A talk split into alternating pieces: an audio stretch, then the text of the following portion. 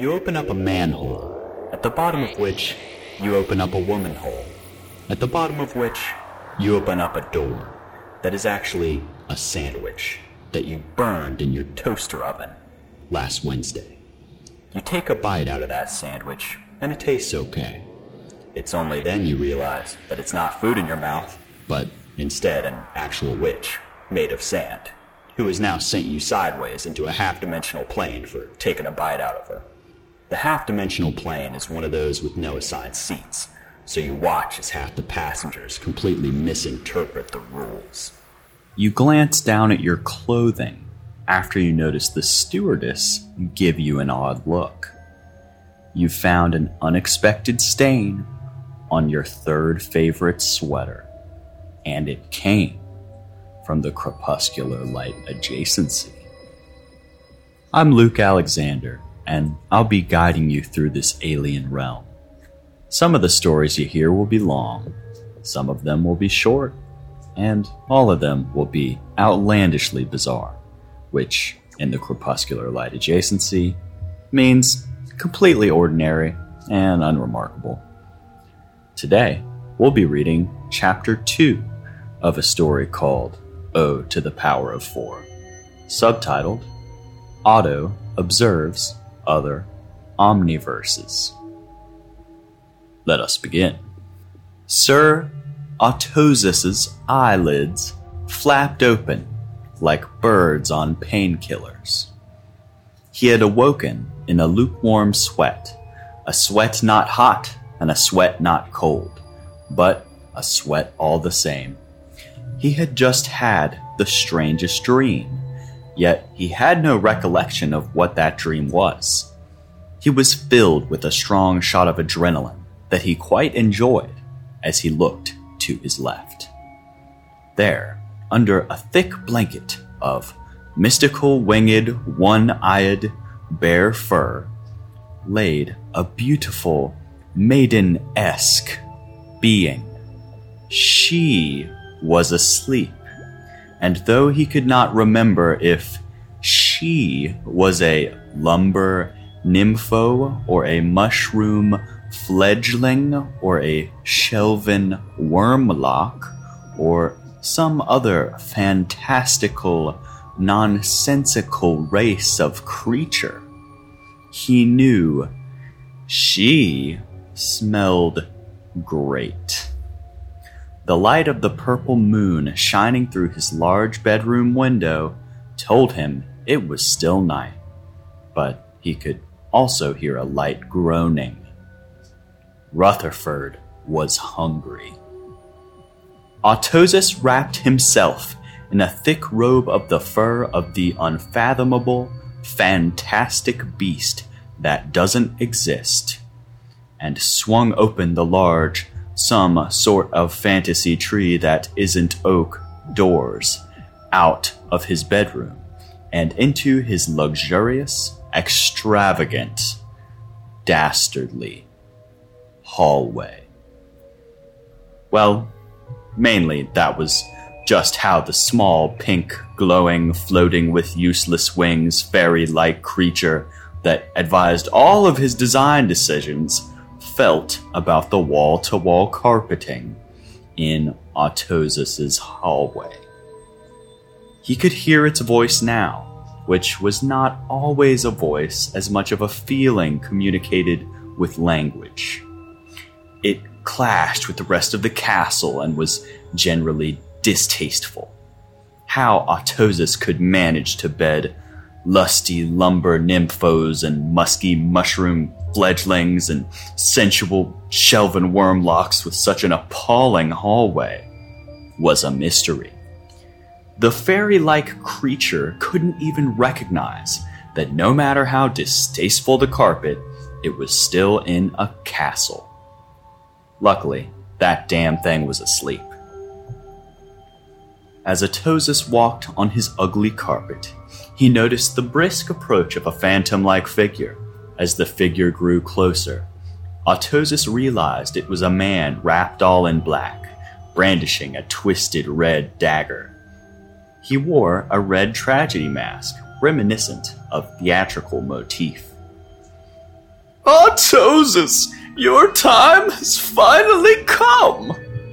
Ottozus sighed as the usurper thrust the dagger deep into his guts. He rolled his eyes.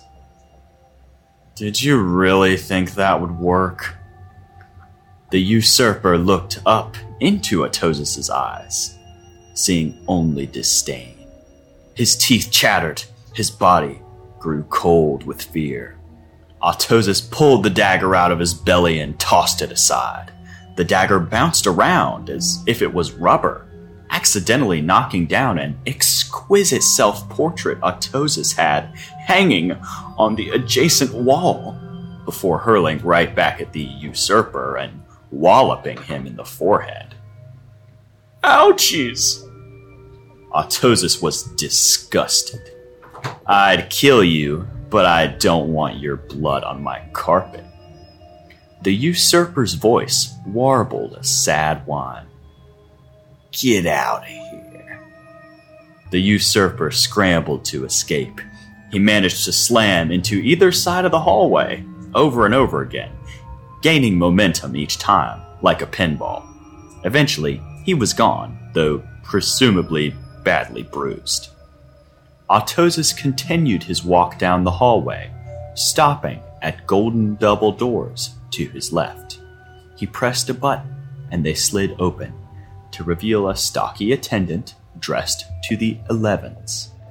The attendant had a thick, bushy mustache that only sort of distracted from the fact that he had the head of a fly. Hail, Ottozus! What brings you to this fine elevator, this... The fly-headed attendant checked his wristwatch. Morning? Rutherford's hungry. I see. The fly-headed attendant pulled, turned, twisted, and fondled a superfluous amount of levers, dials, wheels, buttons, and switches, and the elevator began to descend. Its walls were beautiful stained glass, covered in artwork showing Ottozus disemboweling enemies, performing emotional soliloquies, writing the fantasy Bible, painted blue with 8 arms, sitting on the toilet, making toast, bathing in the blood of his fallen comrades, and all manner of frivolous activities. As the elevator passed each floor of the castle, Ottozus could see the faint outlines of his associates, hard at work scrubbing the fantasy world wood floors, dusting fantasy countertops, using a fantasy vacuum cleaning spell to summon a fantasy vacuum cleaner, washing the fantasy clothes with fantasy water and fantasy soap, and he could even see what he guessed to be 2 of his fantasy cooks fulfilling some fantasies together on the gilded fantasy table. Ding. Ottozus was shook from his musings as the elevator jerked to a halt at the basement floor of the castle. Here we are. I hope Rutherford enjoys his snacky-wacky. What a chummy pal he is. Ottozus made no eye contact with the fly-headed attendant as he walked out of the elevator and into a dark, cavernous expanse. He brandished a wooden rod that instantly lit with blue flame. After a few paces, Ottozus turned to a pen where a herd of large, purple, fluffy, 10-eyed fantasy cows were stiffly tipped over, fast asleep. Ottozus opened the pen and tapped his rod lightly on a plump fantasy bovine, watching as the cow untipped itself by floating and rotating upright without moving its limbs at all. The cow's second set of ears, right at the top of its rump, fluttered as the cow released a contented moo. Ottozus stroked the cow's head and led it out of the pen. Ottozus and the cow tread further and further through the cavern. Patches of moonlight through holes in the rocky ceiling grew wider and more frequent, and soon enough they were standing at the mouth of the cave, parallel to another, even more monstrous cave. there was a small patch of fuzzy fantasy grass padding their steps. Ottozus patted the cow again, then took his wooden staff and rammed it into the ground 3 times. "Ruthie, snack time." The ground shook, and a deep rumbling echoed from inside the parallel, doubly monstrous cave. Something was approaching, and quick. The fantasy cow was getting nervous. Booming footsteps grew louder and louder as 2 glowing red reptilian eyes lit up the darkness within the cave. With a few more steps, the imposing figure of Rutherford became clear.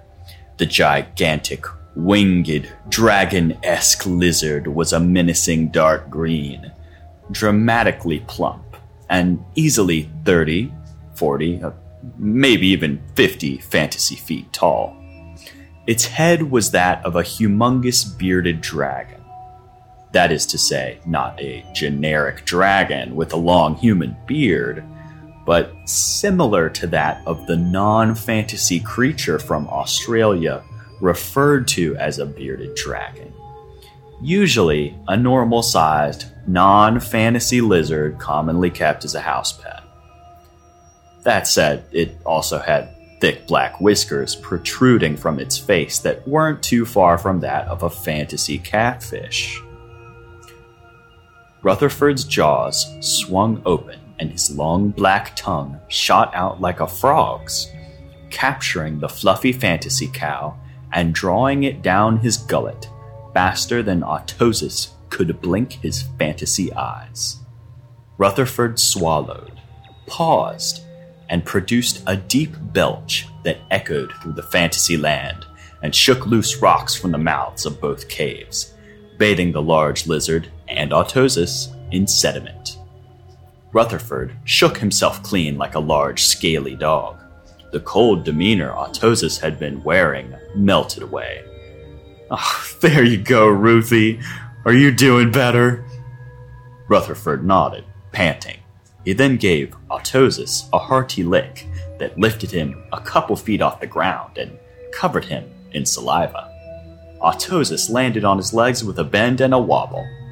"No, Ruthie." Suddenly, Rutherford began growling defensively in the tone he'd employed earlier that evening. "What's wrong, buddy?" Twang! An arrow sped through the air and grazed Ottozus's left earlobe. "What the?" A cloaked woman jumped down from atop Rutherford's cave and landed right in front of him. She wore a bright blue mask with a jovial smile that implied comedy, not dissimilar in style to the red mask Ottozus's earlier would-be assassin had worn. Perhaps they were a team. If so, he had nothing to worry about. "Ottozus, prepare to meet your doom!"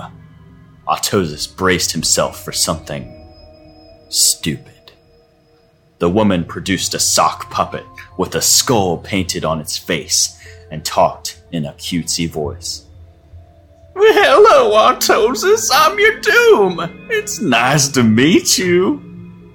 Ottozus's eyes widened into unblinking stones. "Stop it. This is ridiculous." "Oh, am I, Ottozus? Am I ridiculous?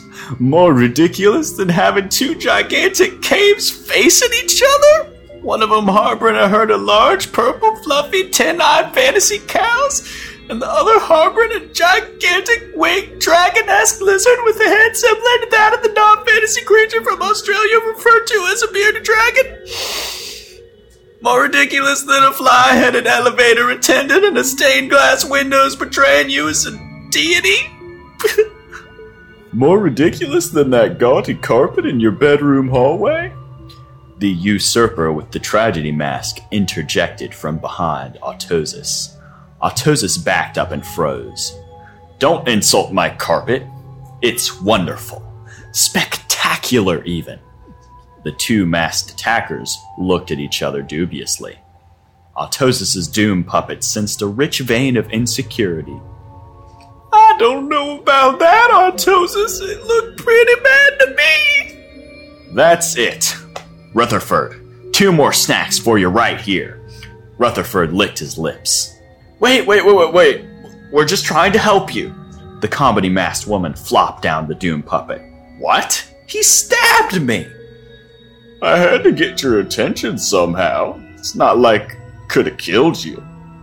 I guess that's fair, but how could you help me anyway? Why would I need you idiots? Because they can kill you! The Doom puppet pointed itself upward. Blotting the sky was a gang of armor-clad knights riding atop 12-legged, eagle-winged, dark-red fantasy weasels. Oh dear. Ottozus cupped a hand over his mouth and shouted, What can you doofuses do anyway? A well-decorated knight lowered his 12-legged, eagle-winged, dark-red fantasy weasel, so they were hovering just above Ottozus and the tragedy-comedy duo. I believe the plural form is doofi. Ottozus leered the knight. What? What can you doofi do anyway? I don't believe doofuses is a proper word. Doofi? Doofi isn't a word. Doofi isn't the plural form of doofus, and even if it was, who cares? Well, to me, toofuses is not the plural form of doofus. It is doofi. That is. Do we understand each other? Not at all. Exactly. And now you see why we must destroy you. Ottozus. No, I don't. And you couldn't if you tried. Pfft. Another knight hovered down, less decorated and with a less shapely 12-legged, eagle-winged, dark-red fantasy weasel. Yeah, we could.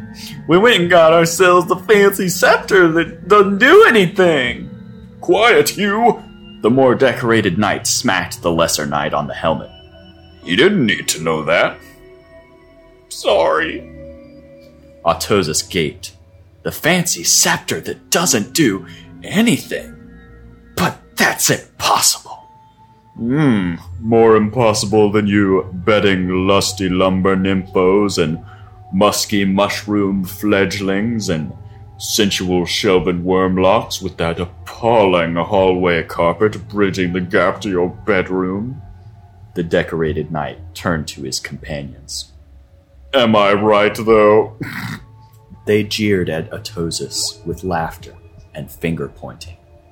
Shut up! There's nothing you can do, Ottozus.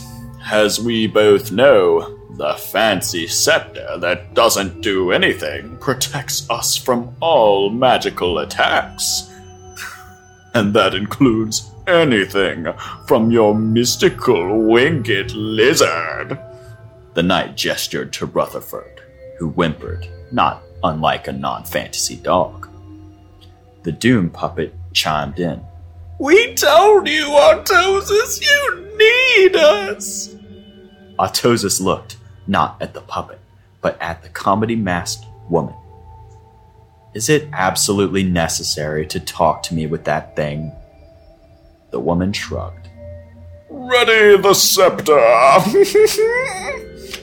The decorated knight waved to his companions as they produced a large golden sarcophagus. You're gonna die and stuff. Quiet, you! The decorated knight smacked the lesser knight's head again, this time loosening some of the wispy plumage atop his helmet. The tragedy-masked man produced his twisted dagger again. Not so fast, you doofus! Doofus? What? Do you mean doofi? The tragedy-masked man tossed his dagger at the decorated knight, walloping him in the head. It bounced from his head to the lesser knight's, and from his head to an even lesser knight, and from his head to about the same amount of lesser knight. and this continued with gaining momentum until all of the knights were perpetually experiencing a head walloping from the bouncing dagger in what was undoubtedly a painful and possibly concussive fantasy feedback loop. Quick, let's get out of here! That undoubtedly painful and possibly concussive fantasy feedback loop can't last forever! Ottozus' doom puppet was right. Everyone knew that a never-ending fantasy feedback loop was destined to end sooner or later. Ottozus waved his right hand in a dramatic, fantastical, magical way that nearly pulled a muscle, unchaining Rutherford from his cave. Rutherford thundered forth in a lizard-like manner, growling at the knights in their undoubtedly painful and possibly concussive fantasy feedback loop. All right, Ruthie, pull us up. Rutherford opened his jaws and wrapped Ottozus and the masked duo in his sticky tongue. Ottozus was a lot more comfortable than the duo appeared to be, as Rutherford lifted them into the air and onto his scaly back.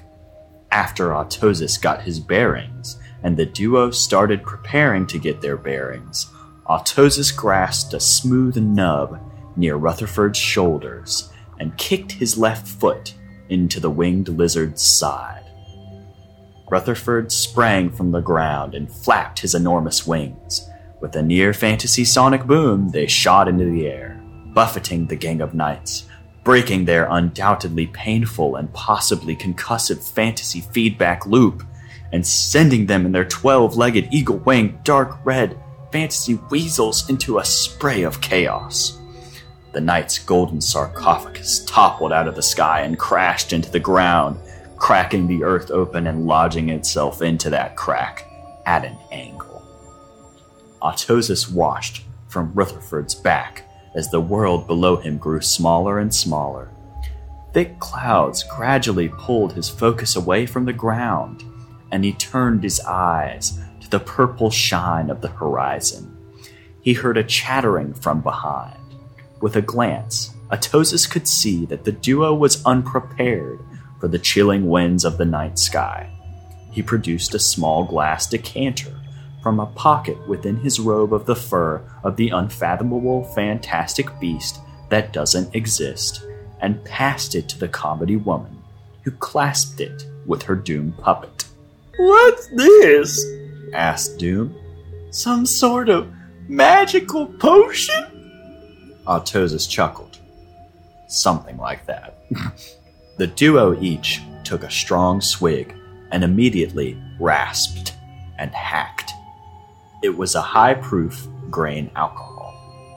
"Ottozus, you're kind of a jerk," whined the tragedy-masked man. "Well, you're kind of stupid. Both of you are." "Both of us? What about me?" asked the Doom puppet. "Oh, stop it. What am I supposed to call you two?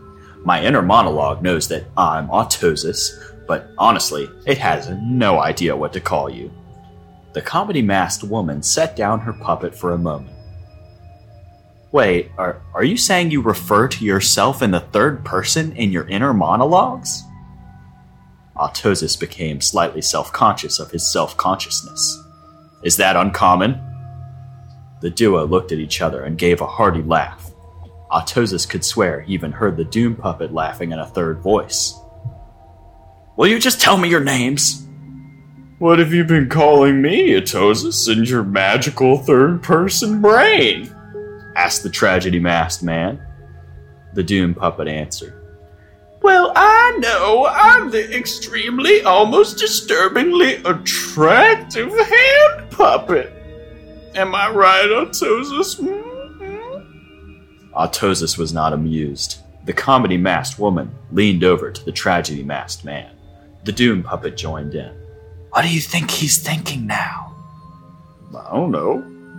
"Maybe something like, 'Ottozus was not amused.'" They chortled derisively. Ottozus remained silent, with a heavy scowl weighing down his face. "Hey, Ottozus, hey, we're just messing with you. No need to mash yourself into potatoes. We just thought it was kind of funny that instead of asking our names, you told us about your weird inner monologue, sympathized the Doom puppet. Ottozus, I'm Comedy, introduced the man with the tragedy mask. I'm Tragedy, added the woman with the comedy mask. And I'm Doom. Ottozus, at first satisfied, turned around again, befuddled. Wait a second. You, he pointed to Comedy, the man with the tragedy mask. Our Comedy. You're wearing a sad mask in your comedy. They always say the funniest people are the ones crying inside. Comedy replied with a light sob. Ottozus turned to Tragedy. And your tragedy. Why is your mask smiling? Doom responded, cupping a hand over its mouth, as if to avoid being heard by its puppeteer. She's a little crazy. Ottozus sat in disbelief for a moment before looking down and realizing they'd reached their destination. All right, Ruthie, bring us down. Rutherford gave a loud, lizardly bellow and began his descent. Tragedy and Comedy braced each other, afraid again. Where are we going? We can't face those knights and their 12-legged, eagle-winged, dark-red fantasy weasels alone. But I know someone who owes me a favor. Rutherford slowed his declination and spiraled downward around an imposing castle made of glow-in-the-dark fantasy limestone and plated in an immovable fantasy gemstones. Every inch of it was covered in fantasy grotesques that lived up to their name, and then some. To get to the front door of the castle would have normally been a trial. First, there was a moat, guarded by ghastly, three-headed fantasy hippopotamuses. Or was it hippopotami? Hippopotamies? Next, there was a thick labyrinth, full of deadly mercury human trap plants. Next, there was another moat. And then there was a theater that was eternally performing the opening scene of West Side Story. And then there was another moat that was filled with lava. Luckily, Ottozus had a fantasy pass that allowed him to pass by all this and park Rutherford by the front door. The front door was guarded by two of the ugliest creatures known to fantasy mankind. They were twice as tall as a normal fantasy human. They were a sickly green-brown and absurdly plump. Their odor was that of a burlap sack filled with flatulent dogs. They had barely a figment of hair on their head, yet were covered in dandruff indiscriminately. Their jowls hung low, and their earlobes hung lower. They were called elves. Ugh, disgusting creatures. Ottozus' scowl, which was at this point near permanently affixed to his face, grew 3 sizes. Hey now, don't be a meanie, whined Comedy. They trudged through the marshy ground up to the imposing figures and odors of the elves. Halt! Who art thou? grumbled an elf. Ottozus rolled his eyes for the 18th time that night and produced his fantasy pass. Oh, sorry. I didn't realize. The elves stepped aside.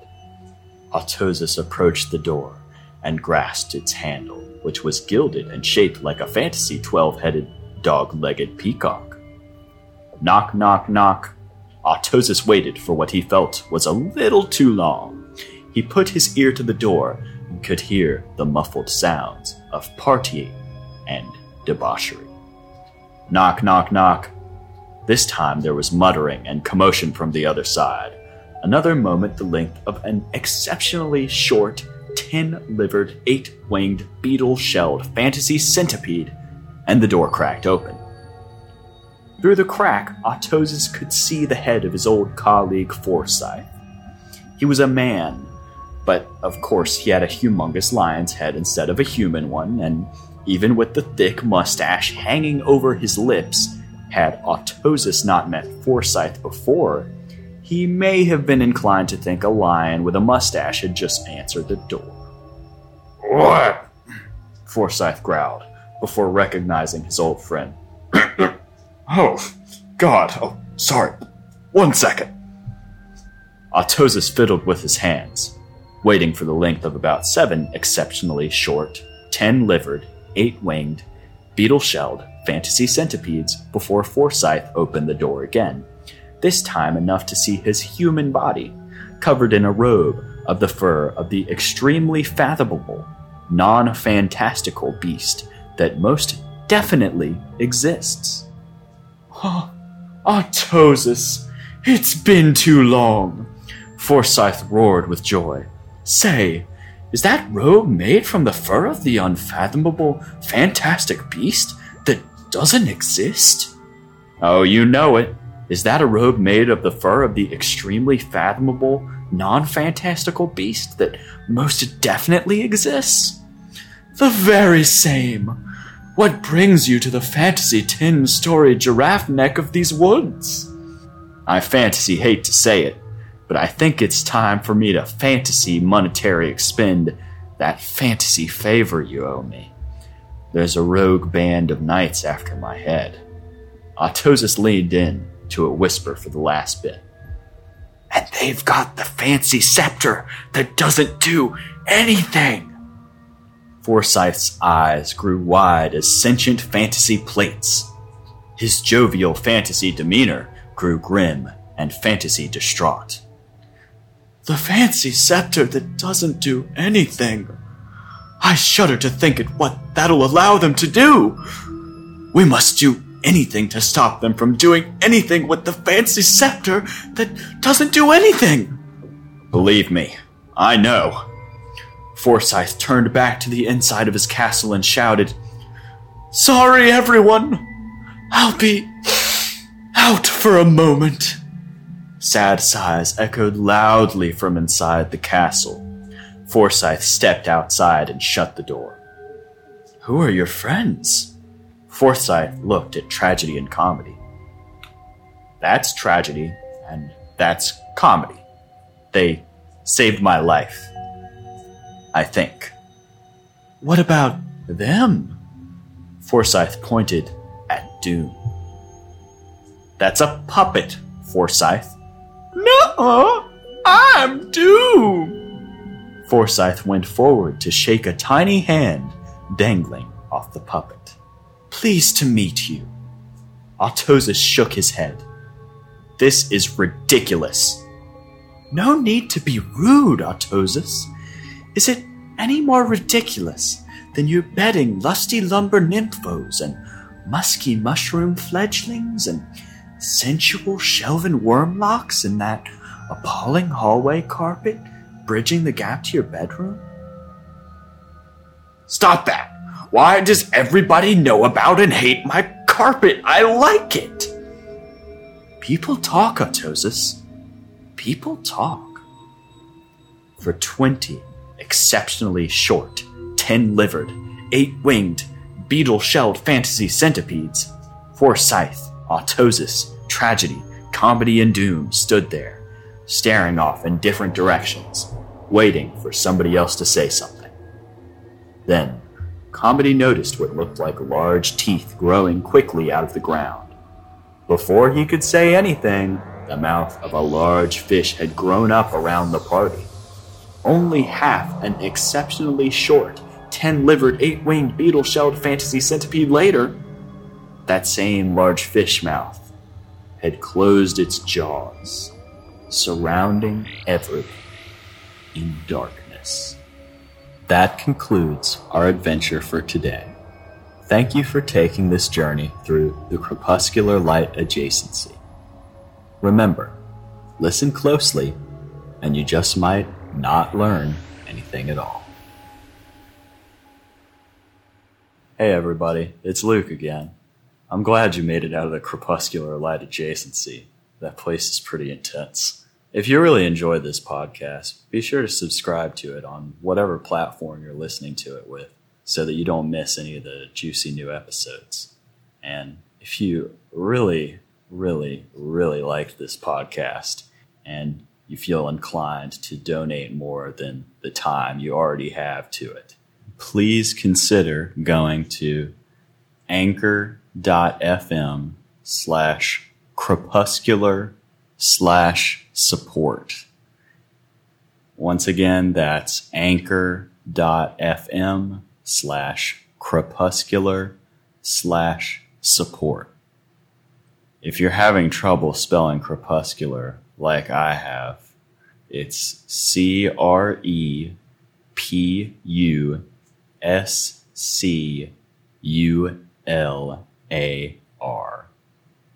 Anchor.fm/crepuscular/support. Check it out. All right. Thank you for that. One more thing. I would also like to consider submitting some shorter episodes, maybe 10, 15 minutes, just every couple of weeks or something like that, based on prompts from people listening to this. So if you have just been listening to the Crepuscular Light Adjacency and just start feeling really adjacent and really crepuscular and you just want to get into it, send me a 1 to 2 sentence prompt and I'll see what I can get together. If you want to do that, send it to crepuscularlightadjacency@gmail.com. I'll have that typed in the podcast description. And yeah, that's it. Thanks for still being here. I really appreciate it. Talk to you again next episode. Stay crepuscular.